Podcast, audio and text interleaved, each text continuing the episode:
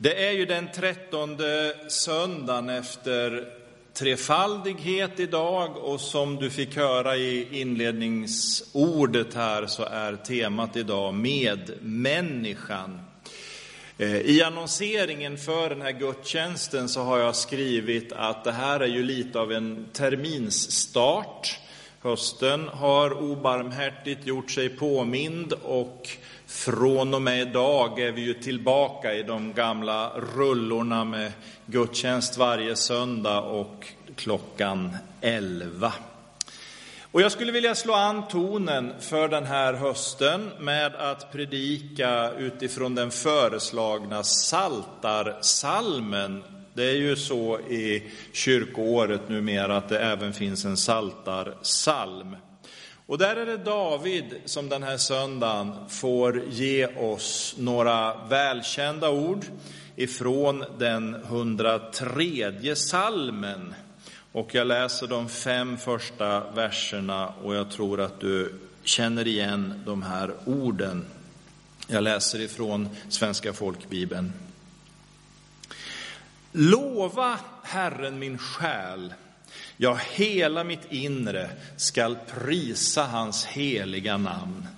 Lova Herren min själ och glöm inte alla hans gärningar, han som förlåter dig alla synder och botar alla dina sjukdomar, han som återlöser ditt liv från förgängelsen och kröner dig med nåd och barmhärtighet, han som mättar ditt begär med sitt goda så att du blir ung på nytt som en örn.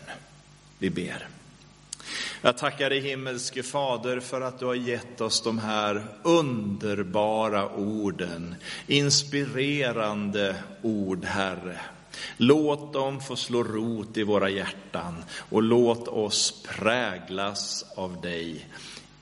Ta hand om den här stunden och låt din ande göra ordet levande. I Jesu namn. Amen.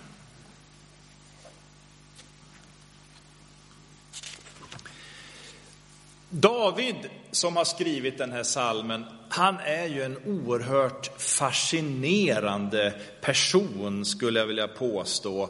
Eh, och det här mötet som han hade med jätten Goliat, som du har hört och läst om så många gånger. Jag skulle nog vilja säga att det är en av de bibeltexter som de flesta känner till. Även de som inte brukar gå i kyrkan brukar ibland ta fram den texten utan att kanske tänka på kopplingen till Bibeln. För den här kampen mellan den stora och den lilla, där den lilla vinner. Det är ju ett sånt här tema som går igen i teater, i litteratur, i filmer och på olika ställen, även inom idrotten. Så gläds man ju när den lilla lyckas besegra den stora. Och kommer du ihåg hur David med kung Saul, han står ju inför kung Saul när den här striden är på gång. Och så talar han med kungen om hur han med sina små herdepojks händer har dödat lejon och björn. Hur Gud har varit med honom och beskyddat honom när han vårdat de värnlösa små djuren. Och jag tror inte att vi ska se det där som att David var någon slags självgod och övermodig person, utan jag tror att han var rätt pirrig när lejon och björn kom med sitt rytande för att ta hans får. Men någonstans i honom, i hans hjärta, fanns den här grundmurade förtröstan på att Gud är med mig i situationen. Oavsett vad som händer så litar jag på Gud. Därför kunde han ju också, när Goliat kommer emot honom med sitt skränande och skrävlande, säga att du kommer emot mig genom att häda den helige guden, men jag kommer emot dig i hans namn. Och så med sina små stenar mot det här svärdet eller den här spjutet med vävboms storlek så besegrar han jätten. Och så ser vi hur det genom Davids liv finns många olika berättelser av olika slag. Berättelser som vittnar om hur han har glädje och framgång. Men också situationer då nöden var stor, sorgen tung och prövningarna besvärliga. Allt det här avspeglas i de salmer som vi har i Saltaren som David har lämnat efter sig till oss. Och vi ser genomgående, trots alla de här skiftningarna av känslor och tankar, att David, han förtröstade på Gud. Det var inte alltid enkelt, men han förtröstade på Gud. Och där finner vi också källan till hans lovsång. Kanske inte främst i vad Gud gör, utan framför allt i att David ser att Gud är den Gud är. Mer än våra tankar, större än våra beskrivningar. I våra översättningar så står det i salmen Lova Herren, prisa hans heliga namn. Men i den hebreiska grundtexten så står det ett annat ord som kanske blir lite bökigt i svenskan, för där står det ett ord som vi annars översätter med ordet välsigna. Och jag brukar ibland predika om den aronitiska välsignelsen för att påminna mig själv men också dig om välsignelsens innebörd. Och där säger Gud till Mose att Aron, när han säger de här namnen som vi har i välsignelsen, då lägger han Guds namn på Israels barn. Välsignelsen Eh, har sin källa i Gud. Det är från honom som livet utgår. Och här handlar det om att Gud är källan för denna kraft. Och du som har hört mig predika, du vet att jag brukar citera Calvin som säger att Guds välsignelse är Guds godhet i handling. Jag tycker det är en fin beskrivning.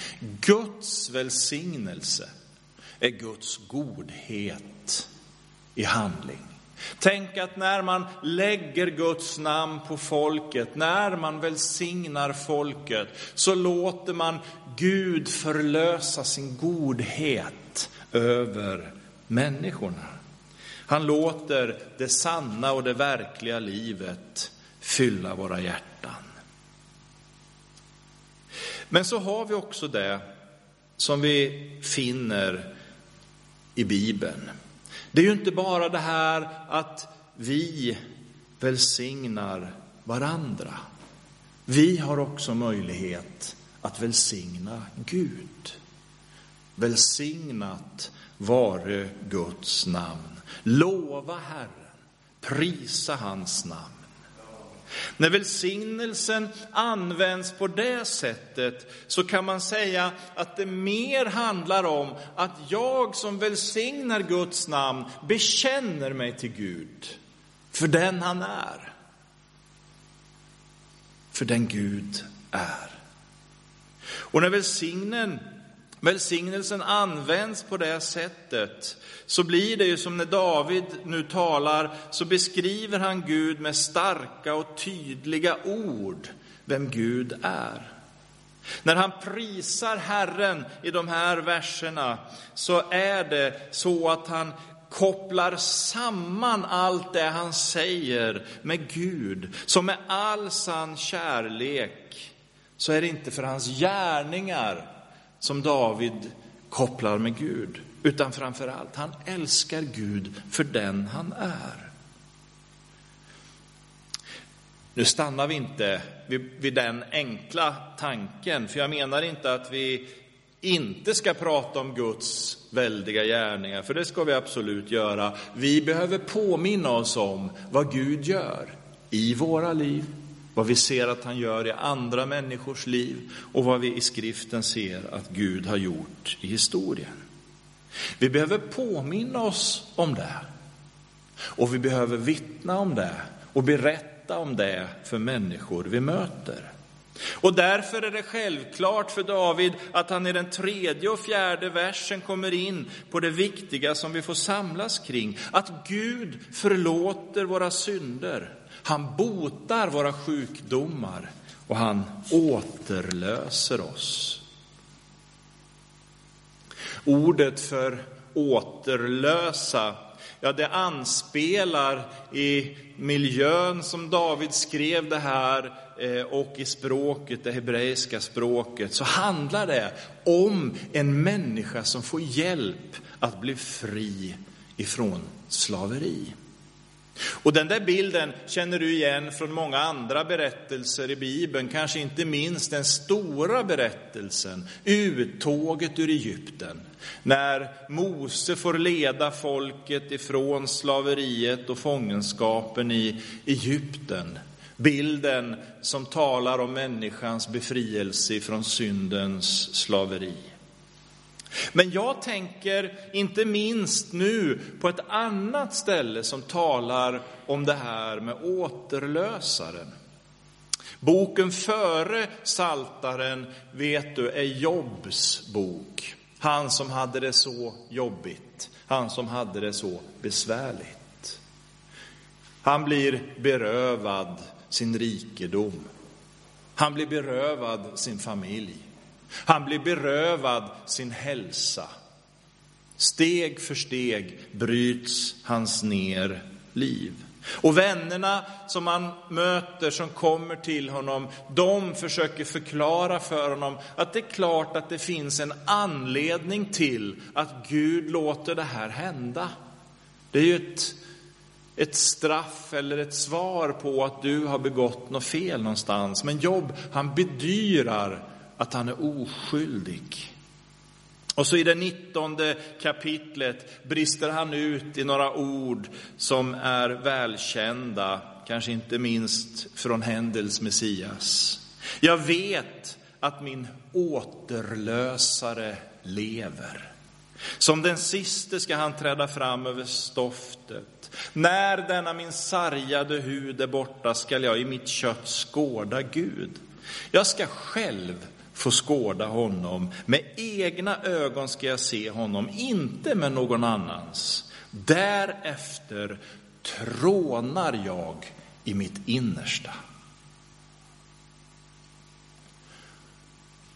Åter Återlösare eller förlossare som det står i den gamla översättningen. Det var en funktion som Gud inrättade genom Moselagen, en funktion som på olika sätt tjänade som ett skydd för människorna. Och det kunde handla om rättvisa, att återlösaren hjälpte en människa att få rätt. Men vi ser också i berättelsen om Rut i Gamla testamentet där Boas är hennes förlossare eller återlösare med syfte att låta släkten fortleva. Där fanns det ju ingen som kunde ge liv och då fick Boas hjälpa till. Men som Jobb uttrycker sig förstår vi att den här återlösartanken sträcker sig längre än så. Han är medveten om att hans förlossare finns i himlen och är något mer än människa. Jobb profeterar om Jesus. Det är han som har det sista ordet. Och det är till honom hans djupa längtan står när den dagen inträffar. Så säger han, därefter trånar jag i mitt innersta. När David prisar Herrens namn är det en självklarhet att frälsningen hamnar i fokus. Också David är profetisk och Gud får använda honom för att tala om frälsningens underbara verklighet, där nåden är central. Nåden vittnar om Guds karaktär och du kommer ihåg att det var ju där vi började, att David prisar Herren för den han är. Och ser vi på salmen som helhet ser vi att den äger en unik uppställning, för David börjar och han slutar salmen med att tala om rättfärdighet, att ha det där rätta förhållandet till Gud. Och så tar man ett steg in mot mitten ifrån början eller från slutet och så ser man att han talar om att Herrens kunskap har gjort känd. Och så finns det ytterligare några led till det att du kommer till mitten som är kärnan som bär upp alltihop. Och vi läser i den elfte versen att han säger, så hög som himmelen är över jorden, så väldig är Guds nåd över dem som fruktar honom. Så långt som öster är ifrån väster låter han våra överträdelser vara från oss. Som en far förbarmar sig över barnen, så förbarmar sig Herren över dem som fruktar honom. Här, i de verserna, förstår vi nådens storhet. Hur syndernas förlåtelse spränger alla gränser av tid och rum, så långt som öster är ifrån väster, säger David. Och Johannes skriver i sitt första brev att om vi bekänner våra synder är Gud trofast och rättfärdig, så att han förlåter oss våra synder och renar oss ifrån all orättfärdighet. Det är förlossaren som Jobb talar om. Återlösaren som Gud sände för att frälsa oss ifrån den onde. Så när vi idag samlas för att fira höstens första gudstjänst så är det en fin påminnelse för oss att församlingens viktigaste uppgift är att vittna påminna varandra och vittna för andra om frälsningens underbara verklighet. Omvändelsens nödvändighet som möter Guds nåd och barmhärtighet. Det finns ett rike utanför Guds rike, men framför allt det finns delaktighet i Guds rike för den människa som bekänner sina synder och överlämnar sitt liv i Jesu händer. Temat idag är medmänniskan och vår kallelse handlar ju ytterst om ett ansvar för vår nästa att nå dem med det glada budskapet om frälsningen i Jesus. Och det är den tanken jag hoppas att vi även fortsättningsvis får samlas kring. Låt oss be.